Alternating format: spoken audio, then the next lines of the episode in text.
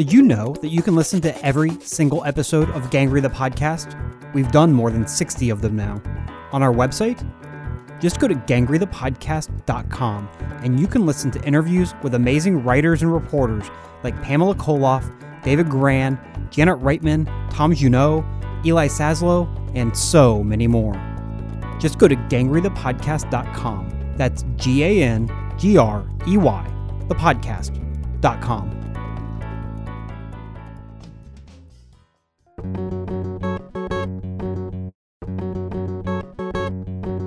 Welcome to Gangrey the Podcast. I'm Matt Tullis. For this episode, I spoke with Brendan O'Meara. O'Meara is the host of the Creative Nonfiction Podcast.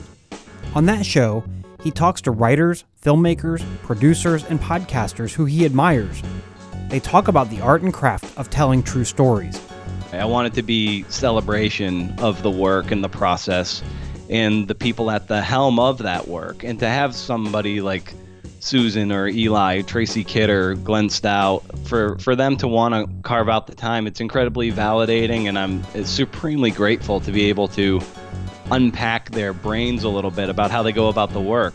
I was a guest on the Creative Nonfiction podcast back in September of 2017 when O'Meara talked with me about my memoir, Running with Ghosts. O'Meara is also a reporter and a writer.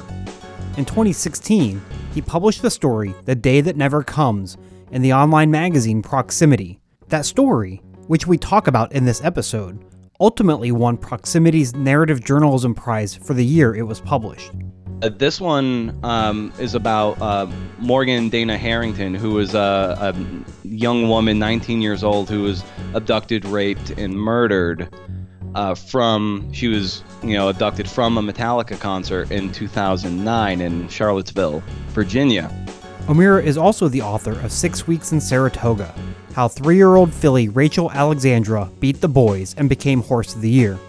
As usual, we've linked to O'Meara's work, including his podcast, on our website. You can find that at www.gangreythepodcast.com. Brendan, welcome to Gangrey the Podcast. Hey, Matt. It's uh, a pleasure and an honor to be here, and I'm looking forward to our conversation. This should be a lot of fun. It should be a lot of fun. We're kind of reversing roles here. Um, about a year ago, uh, a little more than a year ago, when my book came out, you had me on your show, uh, the Creative Nonfiction Podcast, uh, and now uh, I wanted to get you on on this show. So. Um, let's start off by talking about your podcast. Uh, it's, it's called the Creative Nonfiction Podcast, right? Correct. Yep. Uh, you've been on a roll lately when I've been looking at some of the guests and, and listening to some of the shows. Uh, most recently, you've had my favorite human being in the publishing world, Glenn Stout, on. Um, but you've also had Susan Orlean and Eli Saslow uh, recently. Um, what's that? What's that been like for you uh, to to host these like amazing like luminaries in the nonfiction world? It's in, it's incredible, it, and I feel so uh, sort of I'm just like swelled with like gratitude that these titans of the industry that we write in uh, in narrative journalism or just in true storytelling in general uh, have um, you'll want to carve out an hour sometimes longer to come on the show and talk shop. And as I always like to to pitch them if they're so willing to come on I, I, I like to have it have it set up in a sense where it's just like two two artists two writers uh, or just two creators just getting coffee or having a beer and, and talking shop. And it, I, one of the, the prerequisites of my show is that I just want to have anybody on that I just greatly admire. Like that's that's it because I don't want to be in any sort of takedown game or be con- combative in any way. I want it to be celebration of the work and the process and the people at the helm of that work. And to have somebody like Susan or Eli, Tracy Kidder, Glenn Stout, for, for them to want to carve out the time, it's incredibly validating. And I'm uh, supremely grateful to be able to unpack their brains a little bit about how they go about the work. And you, you soon find out that these luminaries, as you say, they have the same kind of baseline struggles that, you know, a middling person who might be might have some talent but is kind of wallowing in obscurity, they kind of have the same insecurities and the same worries about their work excuse me, about their work. And it's really comforting to know that these titans of our industry do struggle with the same things that that I do and that maybe someone else who has a less visible profile. So it's great to be able to pull those people on to validate everyone else's artist journey, if you will. It, it, that is one of the most, um, I think, fascinating things is the idea that they struggle just like everyone else, and I try to point that out to my students. Um, you know, when I when I when, when we're talking about how to do work, and and I, you know, they they come to me with concerns. I was like, hey, don't worry um, the best in the world um, have the same struggles, uh, you know, uh, when, when they're doing this type of work because doing narrative journalism is incredibly hard. Um, yeah. It's incredibly hard, and very few people who are who are even supremely visible in the field can actually make a living doing solely that. Uh, so sometimes it's you know, a lot of people are they're finding a crack in their schedule whatever day job they might have they might be teaching or they might be in sales and marketing but they do have they do have that itch to do some narrative journalism literary journalism whatever it is and they find the crack in their schedule uh, they might even build vacations around it uh, if they're going to x y uh, x place maybe they're like oh may i can parlay uh, a little reporting trip into this and do a little research? And it's it's great to to um to get a, get a sense even with these these people like you know you're talking to uh, students who might look up to your your Saslows or your David Granns and your Susan Orleans or John McPhee whoever whoever that is and you look up there and you see their their name and in the billboard that you have put their name on and you don't you see the final product, but you don't see the road. And it took them oftentimes, you know, decades and millions of words to reach that point. And it's it's important to know that it does take an incredible amount of time, and very few people are plucked and anointed. Uh, which is why I hate those like the 30 best writers under 30 right. lists that come out it just I feel like it helps 30 people and crushes 30,000. Right. right. You know what I mean? And so being able to have longer conversations and to say that you know somebody like Eli, you know, started at a smaller paper in New Jersey as a sports writer and then you know worked his way up to be this person who can put out 12 beautiful features a year for the Washington Post while living in Portland, Oregon. Like but a lot of people just see the Pulitzer Prize and and living in Portland, Oregon, and writing 10 to 12 features a year for the Washington Post and being able to do whatever he wants. But the fact is, like, talk about, you know, 15 to 20 years of sustained work to get to that point. And right, a lot of right. times people don't see that. Right. Did you read his most recent piece uh, about the uh, the the the guy who's writing kind of fake stories uh, online? Uh, have you seen that piece? I've I it's in my queue to read. Yeah, it's, it's yeah. Again, it's ama- you know it's typical Eli Saslow. It's it's pretty amazing. The reporting is amazing uh, in my mind. Uh, yeah, with and, everything and, he does. Exactly, and with people like like him and and countless other people that you and I have both spoken to, it really is uh, a confidence in being patient with the you know whether it's the research or even just in the interviewing it's letting maybe the silence do the work and let people fill that silence in. And eventually you know if you spend enough time with people they do you know the walls kind of break down and that semi-permeable permeable membrane starts to get more porous. And you're able to um, you know if you're afforded the luxury of the time to do it that's how Eh, Eli and and countless others that, that that we admire and have spoken to are able to write these beautiful stories because they just kind of let you know they ask a good question but then they just kind of they don't interrupt. They just sit there and they listen. And that's what ultimately leads to such great and vibrant stories. Right. How long have you been doing your podcast so I started it, let's see.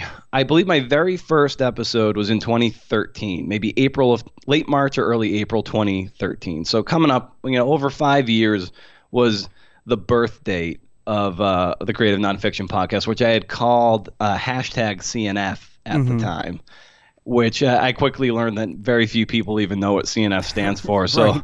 I had to make sure I had to make the title a bit more explicit Um, but so so I started it. I started it then, and it was really to appease uh, my, the loneliness I was feeling in uh, doing freelancing stuff, mainly from home, upstate New York, so not in a big metropolis by any stretch. You know, by Saratoga Springs, and and I was also I was doing a lot of those. Primarily, my my main freelance income was coming from you know Bleacher Report slideshows and stuff of that nature, and uh, that just you know it's I would get a bit sort of bitter and resentful that I was like doing these slideshows, and meanwhile all these people I admire are doing these deeply beautifully reported pieces, and I here I am in my house in my flannels and pajamas writing these winners and losers from the Daytona 500 and um, it just I would just get kind of I was lonely and a bit resentful.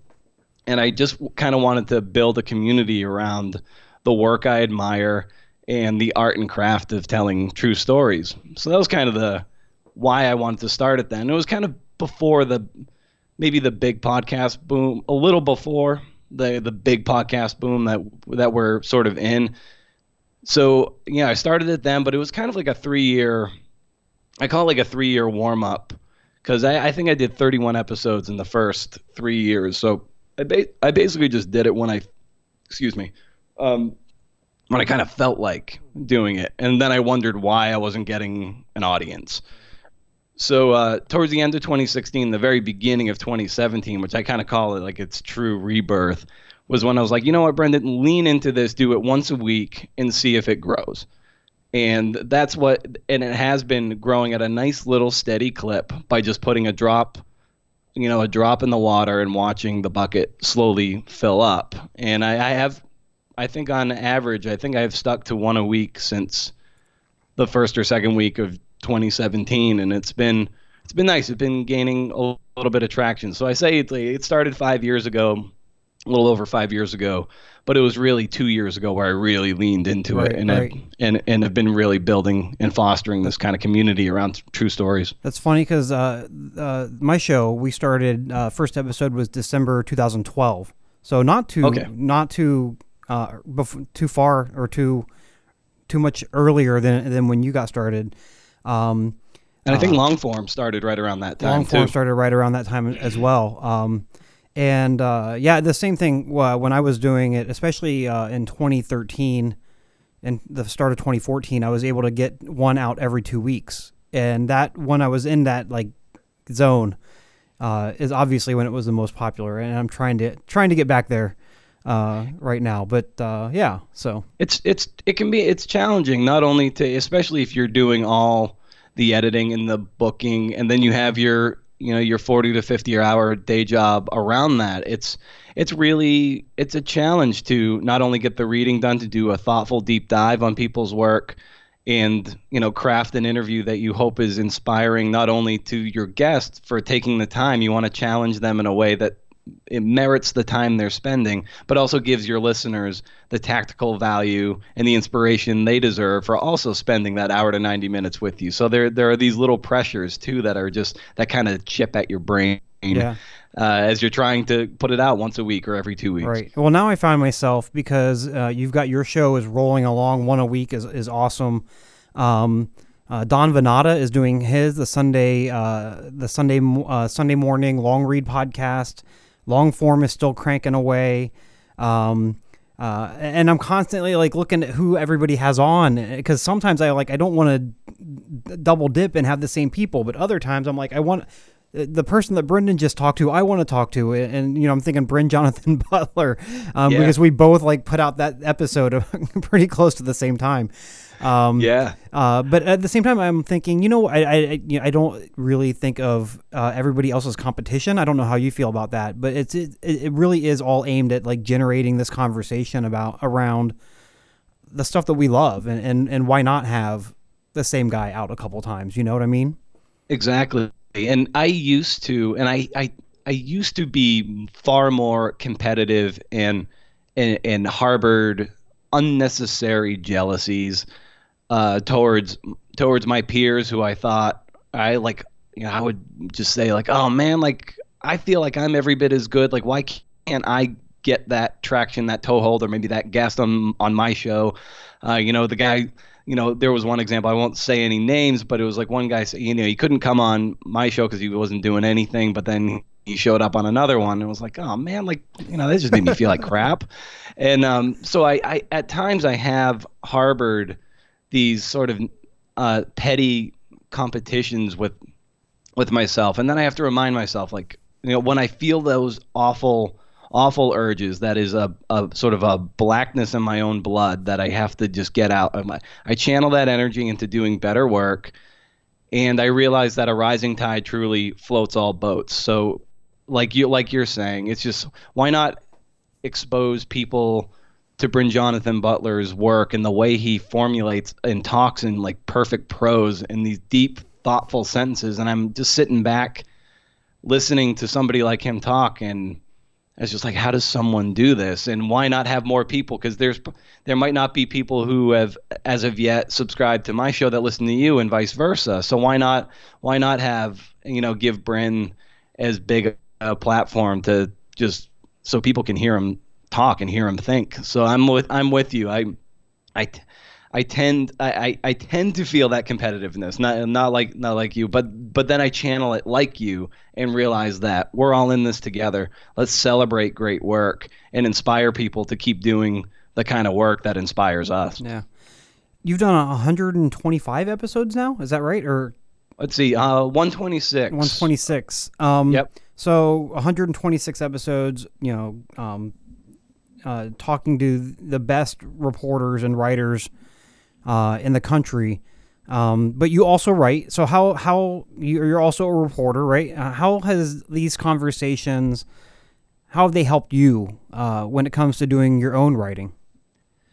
Yeah, that's a great great question. Um, it's sometimes I waver if it if the podcast has helped or kind of hurt me as a as a writer, and I'll elucidate on on both of those points. Uh, but in terms of help, I think, and I I, I love this one anecdote that Andre Dubus III, who's the author of House of Sand and Fog and met great memoir Townie, when I, I, spoke to him a while ago about this was when he wrote that his breakthrough novel he wrote that basically in 17 minute bursts in his truck on the side of the road just as a little way to get a kind of get away from his not in a bad way but to get away from his his day job and his family before you know he had to go back and you know and be a dad you know three kids a wife and he was a carpenter and he would be in his truck you know writing longhand legal pads for 17 minutes every day by this graveyard in his truck and it's like wow if you can find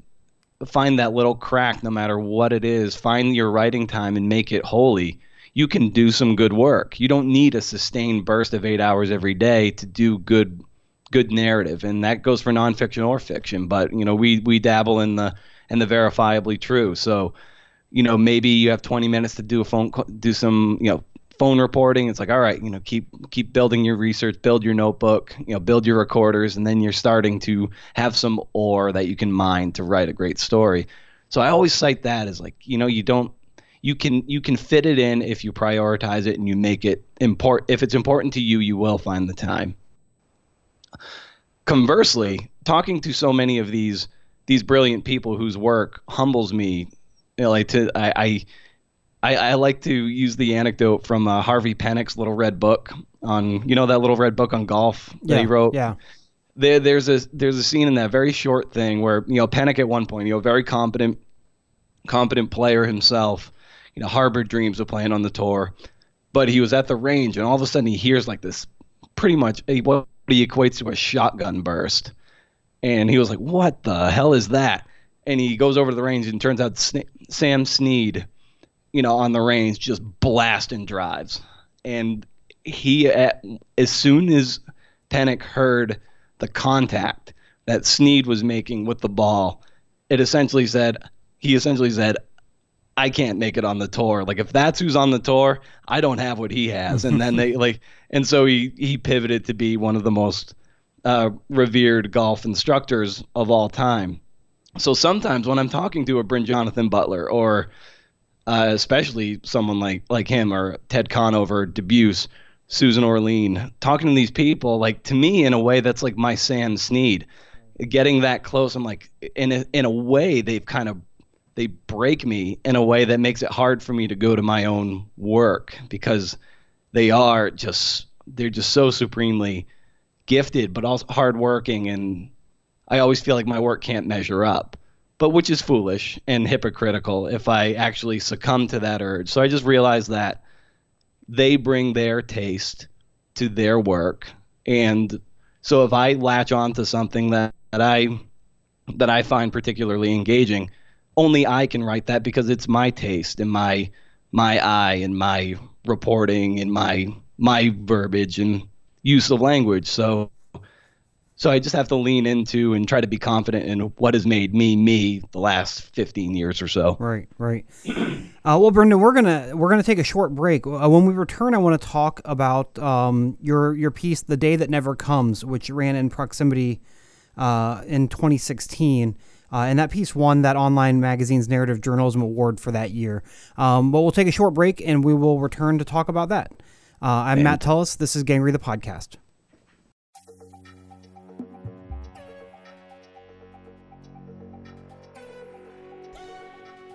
Gangrey the podcast is brought to you by the College of Arts and Sciences at Fairfield University, which grounds students in the 500 year old Jesuit tradition of academic rigor and personal reflection, while providing them with the critical skills needed to succeed in work and life.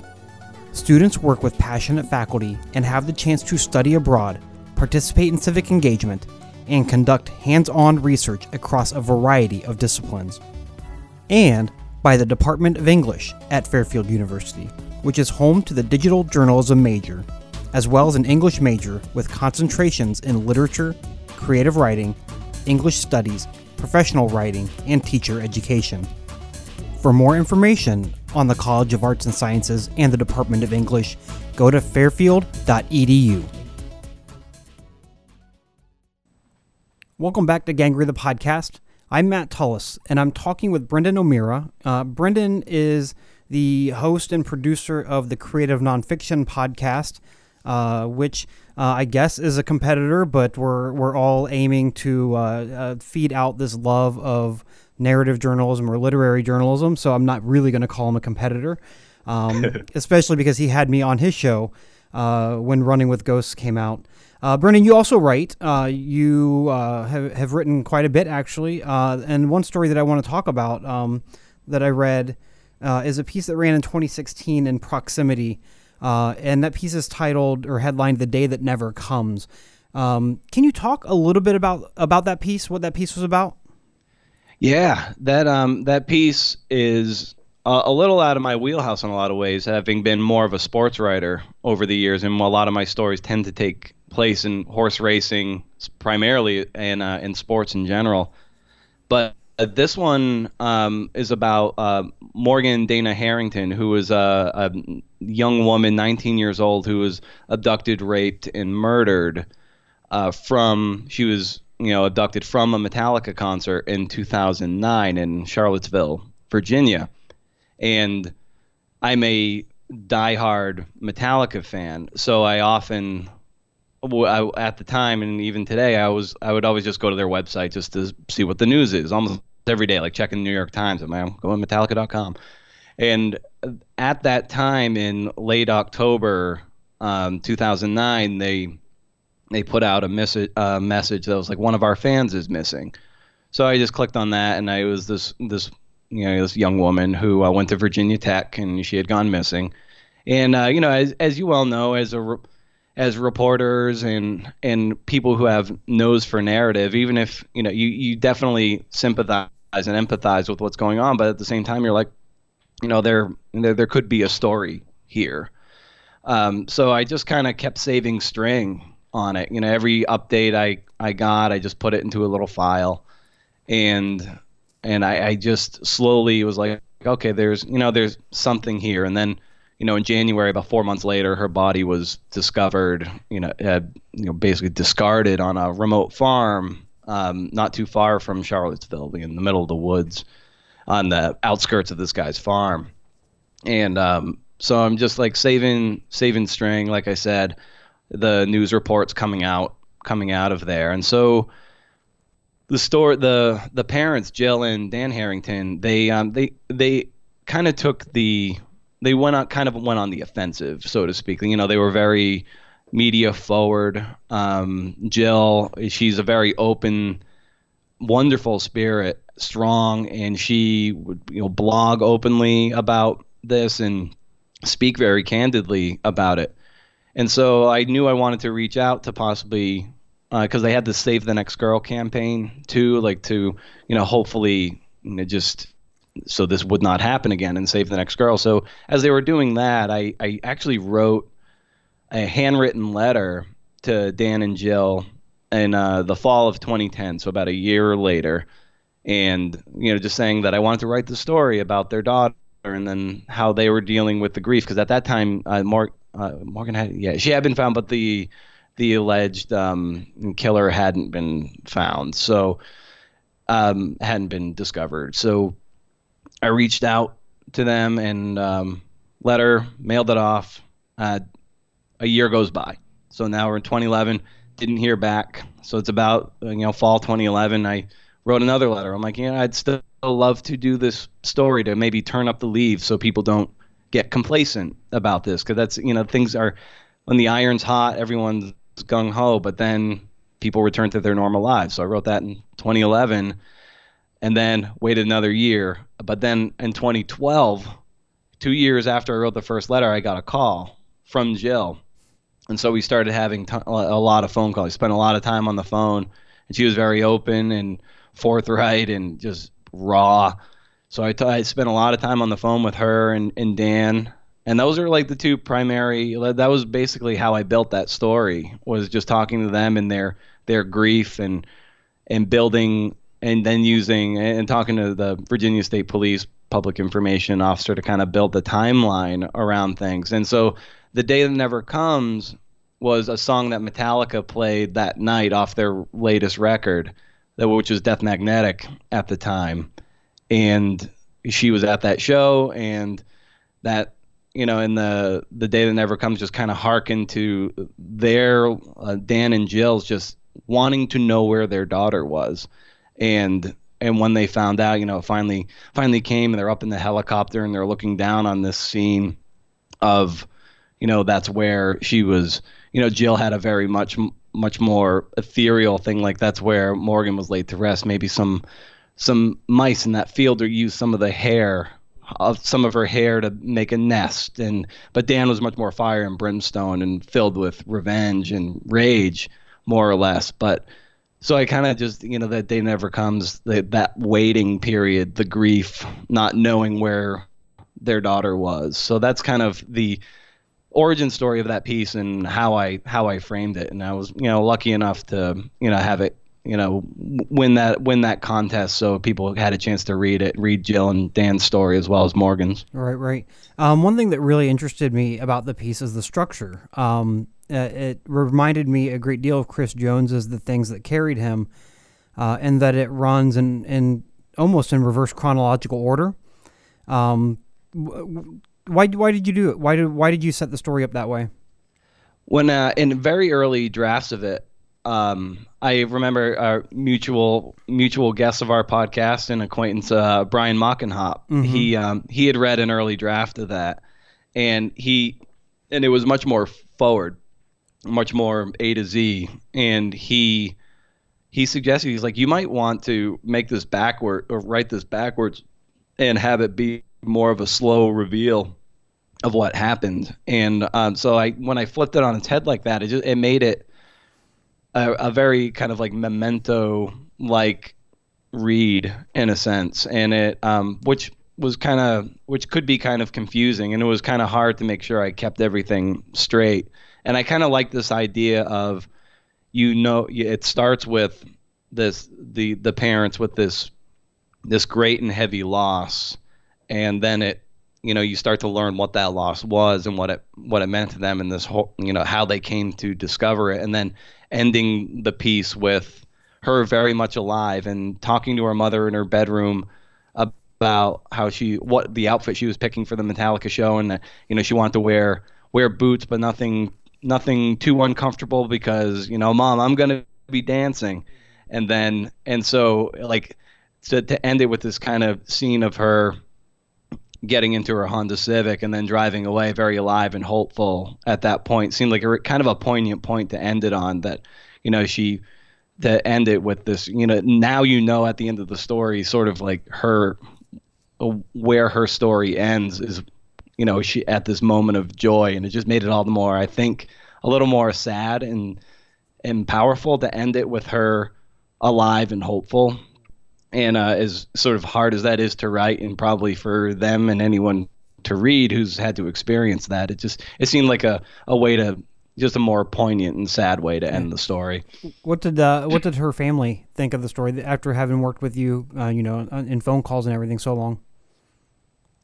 You know I, matt i don't i honestly don't know. I i've sent i've sent the story to them. I haven't heard heard uh heard back. I don't I, I suspect they don't seem like the type of people who would have. They were so open. I doubt they hated it, but I don't know. I haven't gotten any feedback to be honest, and it's been and it's been a while. I, I I have wanted to circle back and and just talk to them and just see how things are going because I really like them and uh, yeah. I think they're doing wonderful work. And you know, you, when you do these kind of stories and you talk to people for so long, it's inevitable that you kind of become friendly with them and you kind of care about them right. too. And right. so I just in my own way, I just want to see how they're doing, and uh, you know, if they if they enjoyed the story and felt it paid a good tribute to Morgan, then all the then you know all the better. Right. It's funny, um, or somewhat funny. Uh, when I wrote um, my my first piece for SB Nation, a long form for Glenn Stout, uh, that was the the heart, feet of clay, heart of iron uh, about the horseshoe pitcher, um, uh, and I, I sent him the story after it ran, uh, and didn't hear anything. Um, and and I was like, oh crap, he you know he didn't like it um, or whatever, you know. Um, and then literally two years after it ran, I had a phone. I got a phone call on my cell phone, and it was him.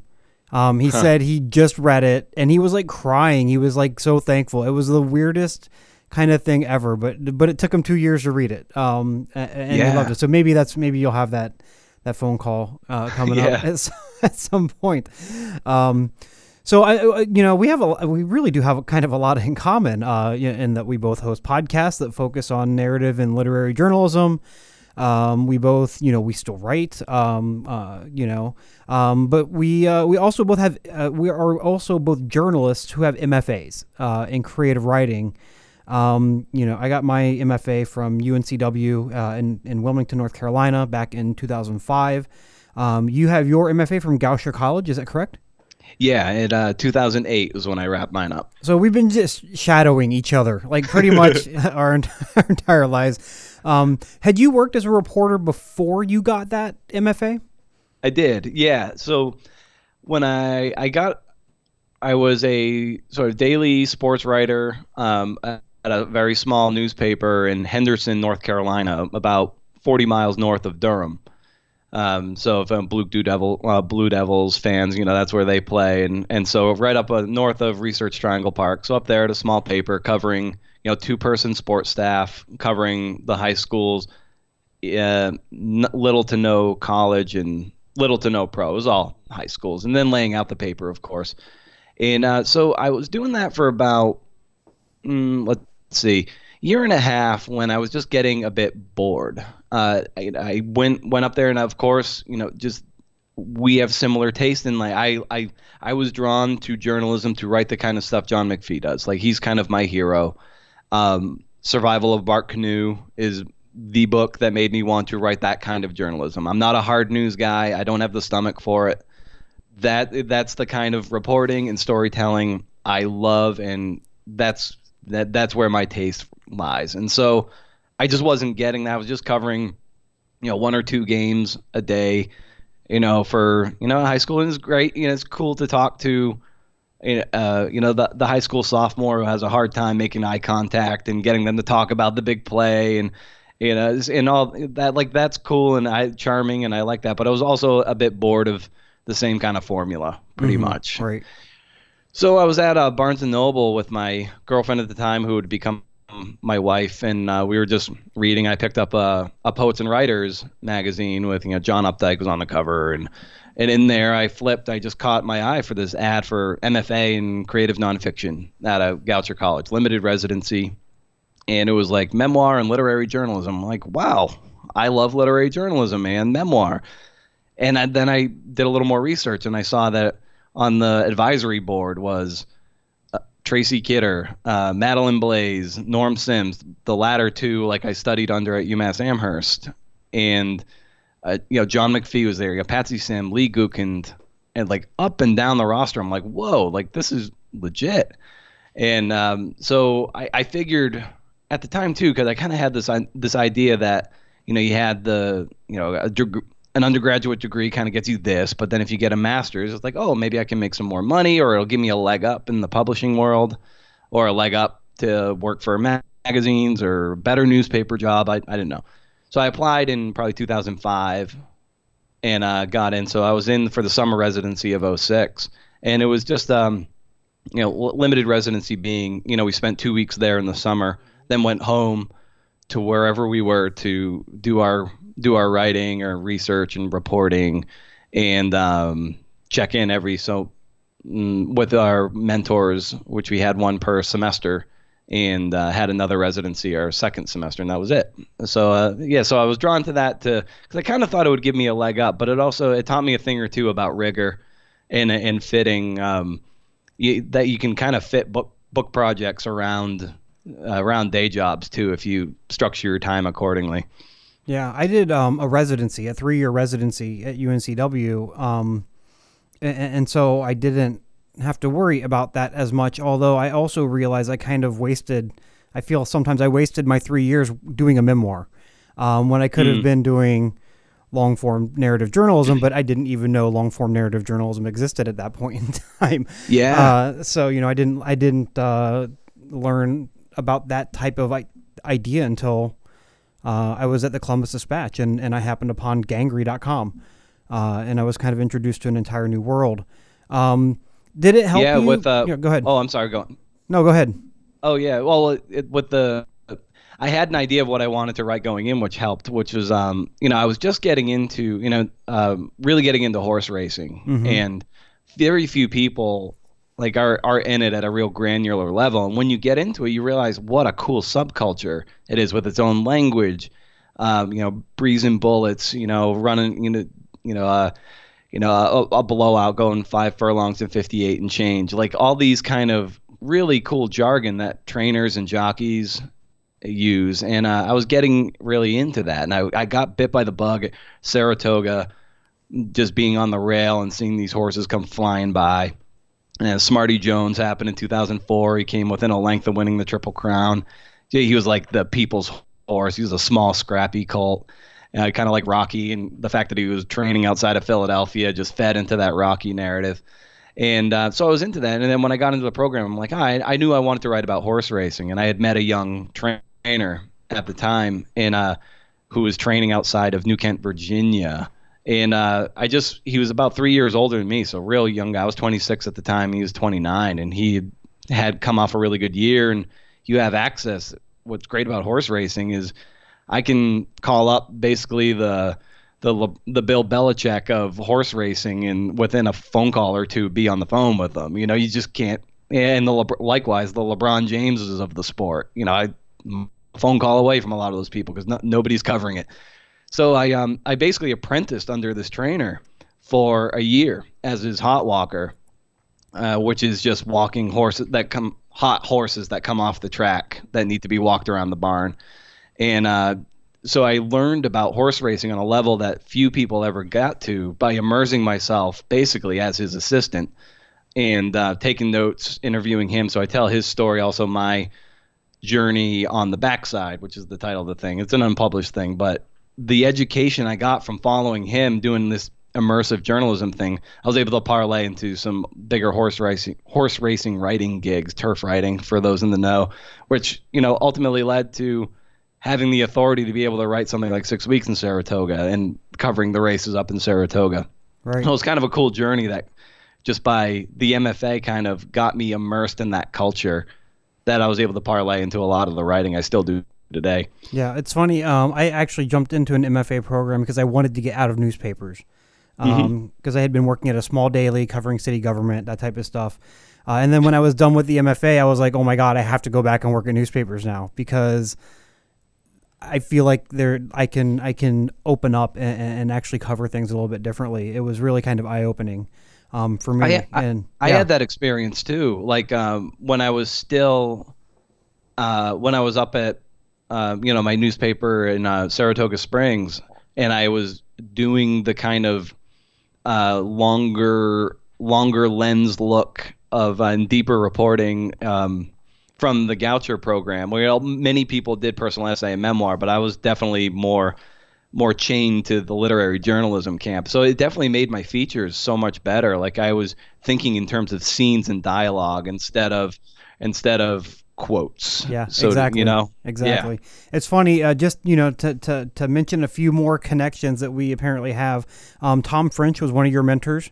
Uh, yeah, at Goucher, yeah. um, and I did a week long narrative uh, seminar with him at Poynter when I was at the Columbus Dispatch, which was which also kind of changed the way I write.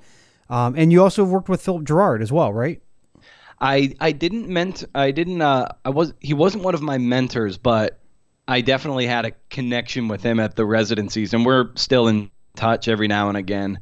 And you know, talk about a guy who who has such a he's like a polymath. He's just he's involved in so many things. He's a great teacher. He teaches at the residency. He teaches at UNC Wilmington and he writes books. He writes novels. He writes books on writing. He writes narrative journalism. Like this guy is just it's amazing what he's able to accomplish. He's just an inspiring figure and he's such a generous figure as is Tom and so many other people that they just they foster this sense of you know, you do you. We need your voice do your work so we can read it. And it's you know it's like oh you want to be you want to surround yourself with these kind of people.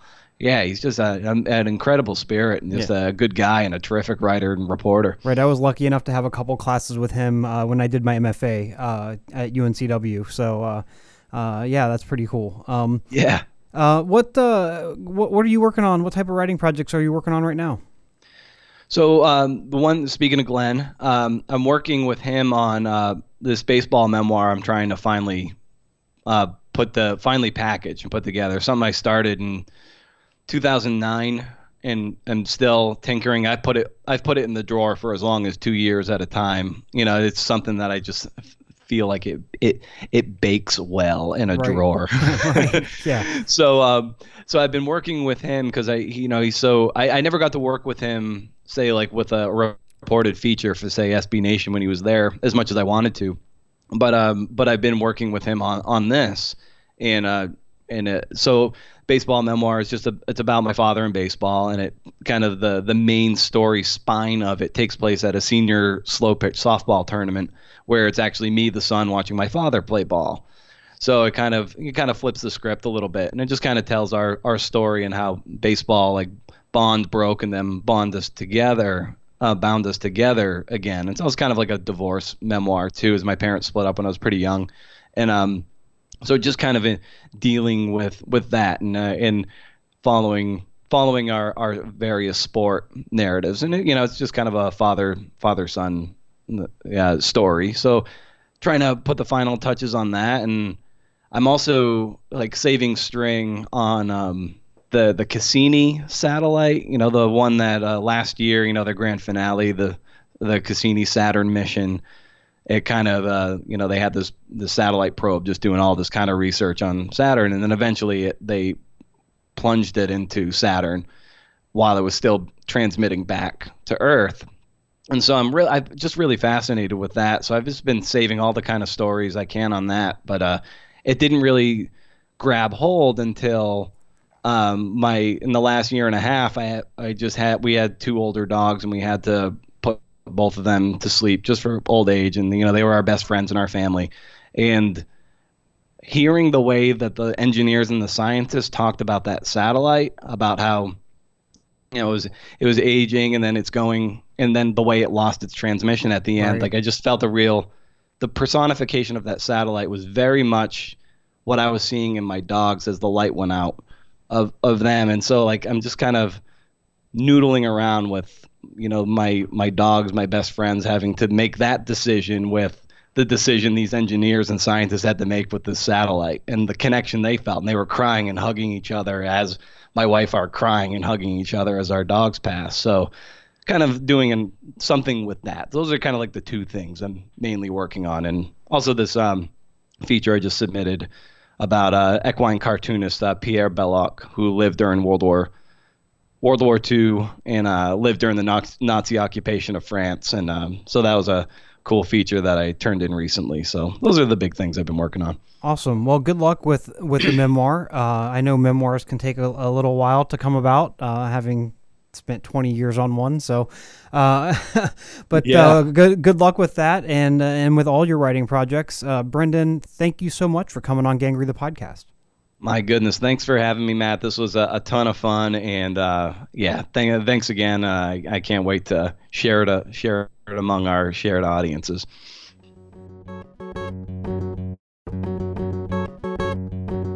I've been talking with Brendan O'Meara. O'Meara is the host of the Creative Nonfiction podcast and the author of Six Weeks in Saratoga. As usual, we've linked to his work on our website.